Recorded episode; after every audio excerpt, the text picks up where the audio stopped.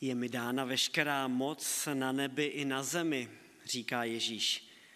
Jděte ke všem národům a získávejte mi učedníky. Křtěte je ve jméno Otce i Syna i Ducha Svatého a učte je, aby zachovávali všecko, co jsem vám přikázal. Když se před delší cestou loučíme s někým, koho máme rádi, obvykle si nezapomeneme říct to nejdůležitější.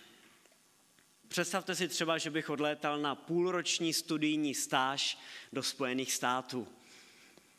Dneska není úplně jednoduché si to představit, ale zkuste to.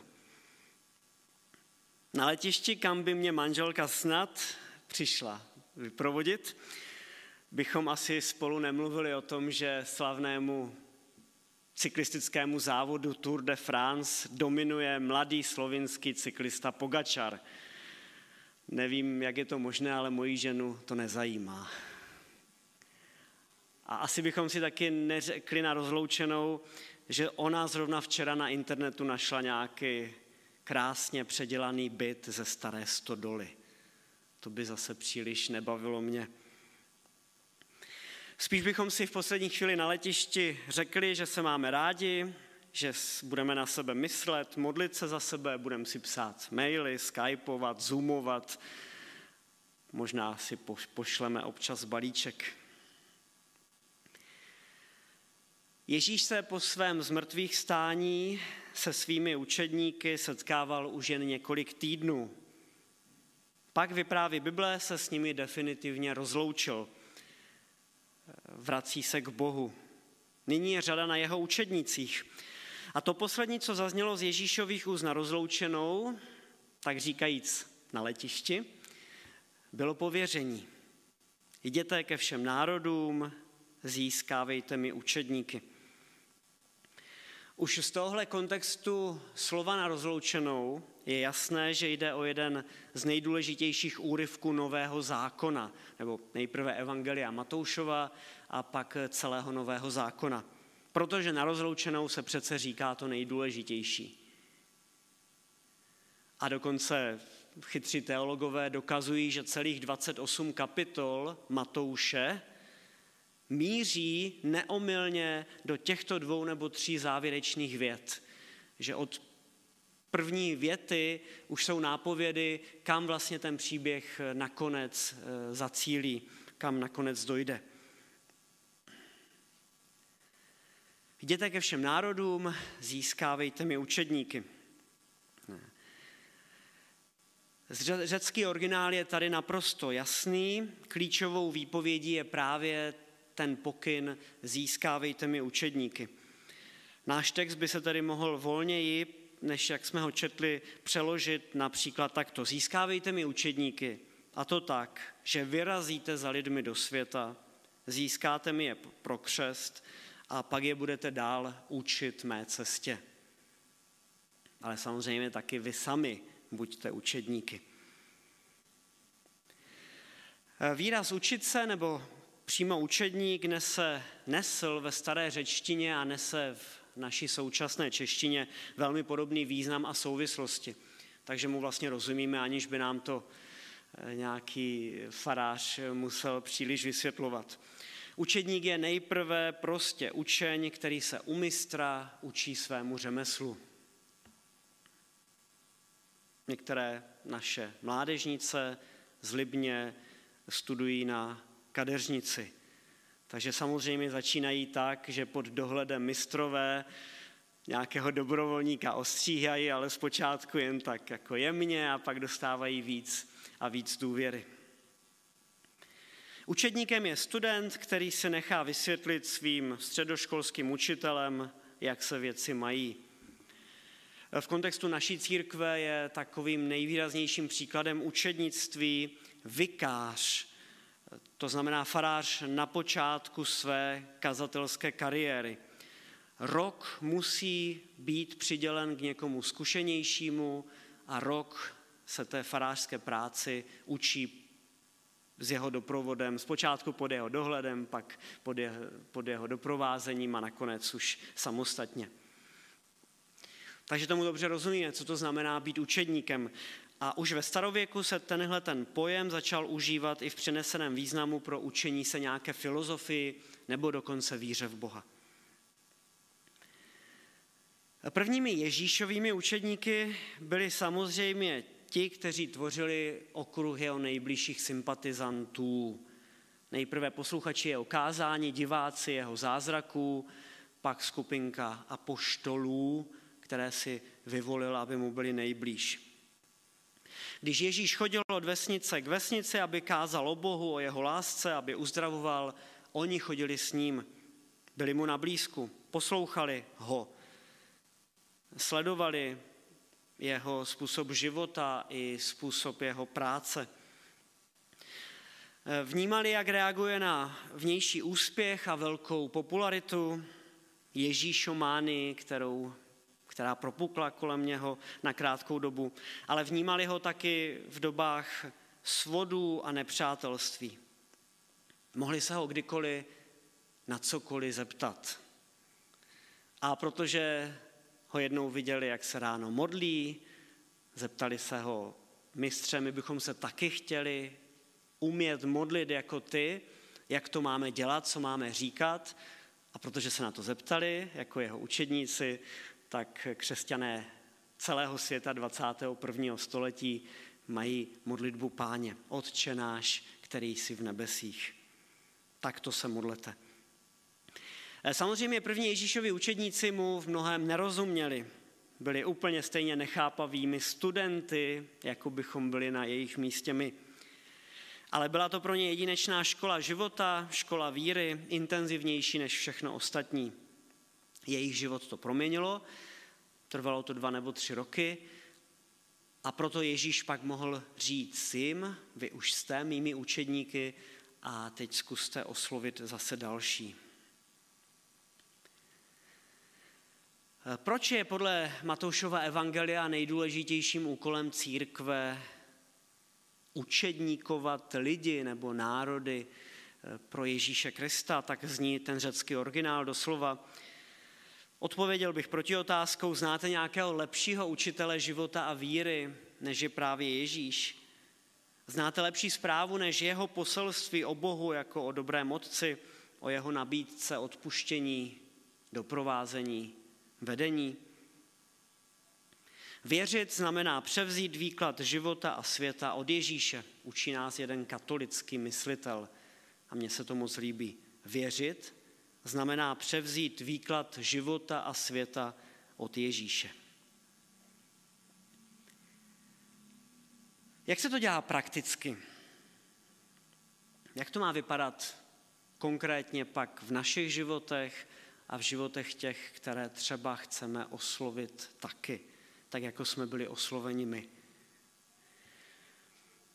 Podle mě bude stačit, když se vlastně budeme držet důsledně toho původního Ježíšova pověření. Popíšu vám to svýma očima, očima člověka, který nevyrůstal v křesťanském prostředí a stal se křesťanem až v časech středoškolského studia. Takto viděno se nám to Ježíšovo pověření velmi přirozeně rozdělí do čtyř kroků první fázi jsem o ničem nevěděl. Ale někdo z církve vyšel a pozval mne k tomu, abych ochutnal, co to znamená věřit a žít podle Krista. Sám jsem se stal křesťanem, protože jeden můj věřící spolužák vstoupil do mého světa a pozval mě mezi mladé křesťany.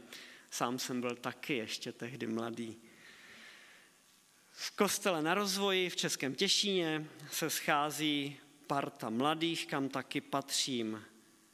Hrajem tam na kytary, chodí nás tam hromada, jezdíme společně na hory. O tom, že sám čtou z Bible, modlí se a věří, tolik nemluvil, ale stejně jsem to pozvání přijal, protože to byl dobrý kamarád a kamarádovo pozvání se sluší přijmout. Nejprve mě zaujaly písničky s kytarou, dobře to odhadl, pak mladá děvčata, Jednu z nich jsem si později vzal za ženu a dnes s ní máme už tři dospělé děti.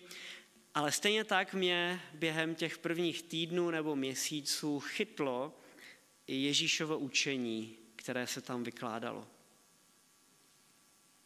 Zaujalo mě to, jak vlastně křesťané přemýšleli o životě, o smyslu života, o klíčových eh, životních záležitostech, jako jsou rodinné a partnerské vztahy, kariéra, úspěch, životní poslání.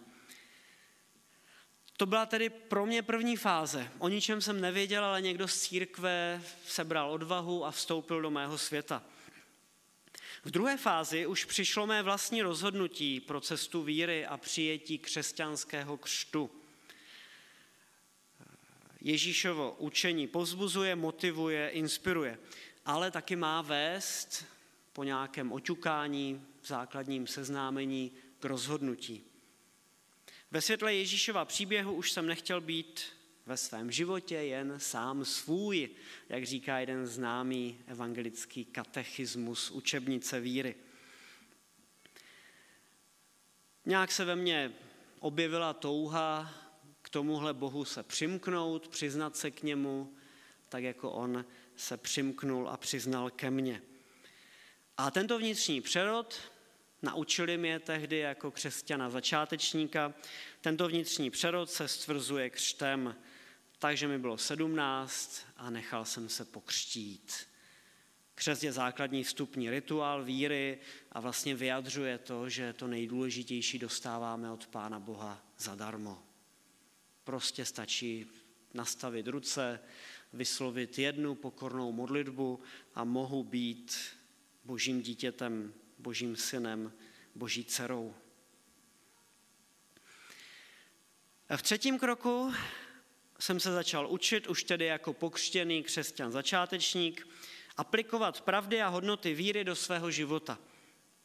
Už je to téměř 30 let, ale pořád se ještě mám co učit. Mám velmi rozdílné představy o tom, co je v životě nejdůležitější a klíčové. Už jsem to vlastně naznačil. O rodinném životě, o smyslu a významu práce, o životním úspěchu či neúspěchu, o smyslu nemoci a trápení, o životním bohatství či chudobě. Čtením Bible, diskusemi s jinými věřícími i s nevěřícími, jsem postupně přehodnotil téměř všechny své životní perspektivy a priority.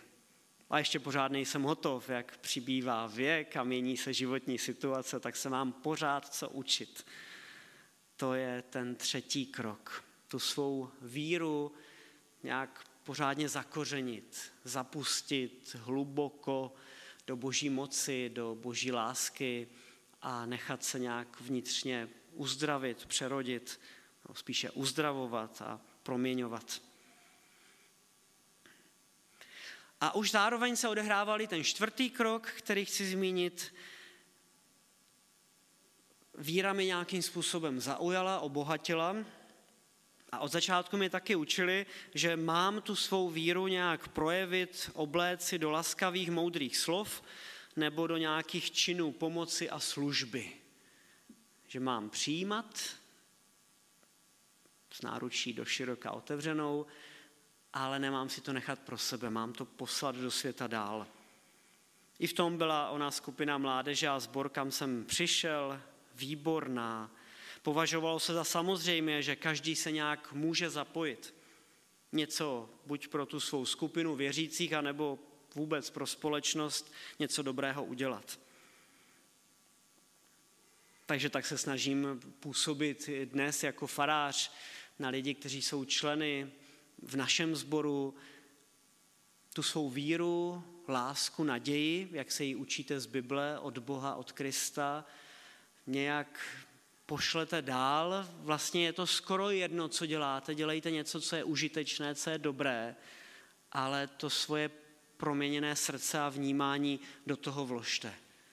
A jestli to bude znamenat, že budete zpívat, že budete mazat chleby bezdomovcům na pražské hlavní nádraží, nebo povedete nedělní školu, nebo prostě budete jen spokojenou mámou, tátou od tří, pěti dětí, to už je na vás. Ale něco z té své víry eh, vytvořte.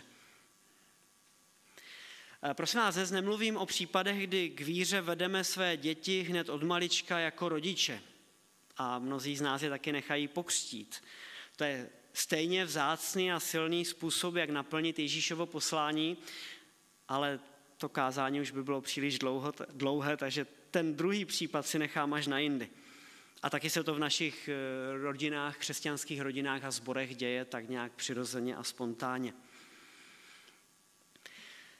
Tak to byly tedy čtyři kroky, jak jsem se učil od Ježíše já.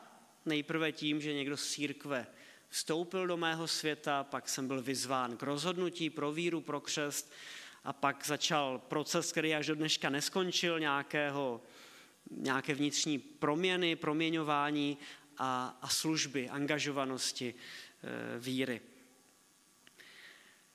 Před touhletou výzvou stojíme dnes nejprve každý sám za sebe. Takže nejprve chci položit otázku každému z vás jako jednotlivci. Kde jsem na cestě víry právě teď já? Jaký další krok bych měl udělat, pokud bych ho chtěl udělat? Jako začátečník třeba se hlouběji seznámit s tím, čemu křesťané věří, třeba se rozhodnout pro křest, nebo už jsem na té cestě dlouho, ale potřebuji třeba nějaký nový impuls, novou oblast života, proměnit, naučit se něco nového od Krista, z církve, od zkušenějších. Někde napnout nově své síly, anebo naopak ubrat, protože jsem si toho naložil v té službě, v té angažovanosti až příliš mnoho. Jde mi o tu dynamiku. Pořád se něco učíme. Nějak to začíná, ale skončí to až s posledním výdechem. Co je výzvou právě teď, právě pro tebe? Nenechte to zapadnout. Zapište si to do mobilu jako připomínku nebo do svých papírových diářů jako úkol na další týden. Nebo si to napište na papírek na domácí nástěnku, nebo si to připevněte magnetem na ledničku. Rád bych skončil tím, že ten Ježíšův úkol, že máme být jeho učedníky a máme tu cestu učednictví nabízet dál, to Ježíšovo pověření není jen úkolem, ale je úplně stejně příslibem, zaslíbením. Je mi dána veškerá moc na nebi i na zemi, říká Ježíš. Samozřejmě nejde o moc peněz, nejde o moc popularity, nejde o moc tankových, nebo spíš dneska hackerských divizí, nejde o moc propagandy, PR, tak se běžně v našem světě chápe moc. Ježíš má ovšem tu největší moc, což je moc proměněného nitra, proměněného srdce a stálého vlivu, který on má na nás a my pak můžeme mít na svět, ve kterém žijeme. Ta nejhlubší, nejdůležitější moc je skutečně pouze Kristova. Je mi dána veškerá moc na nebi i na zemi. Jděte ke všem učedníků, ke všem národům, získávejte mi učedníky a ta moc je až dodnes živoucí a působící. působící. A my k ní máme přístup. Nás může proměnit a prostřednictvím nás pak může vstupovat dál do světa. Nejasněji je to asi dnes vidět v Číně nebo v Iránu. I tam, kde ti nejmocnější našeho světa zkoušejí proti víře úplně všechno, včetně hrubého násilí, tak tam se najednou ukáže i v 21. století, že moc a vliv Ježíšova evangelia se nedají zastavit. Když tedy my půjdeme tou cestou učednictví, samotný pán nám v tom bude pomáhat svým působením, svou mocí. A my si uvědomíme, že se právě znovu naplňuje, naplňuje jeho slib a hle, já jsem s vámi po všechny dny až do skonání tohoto věku.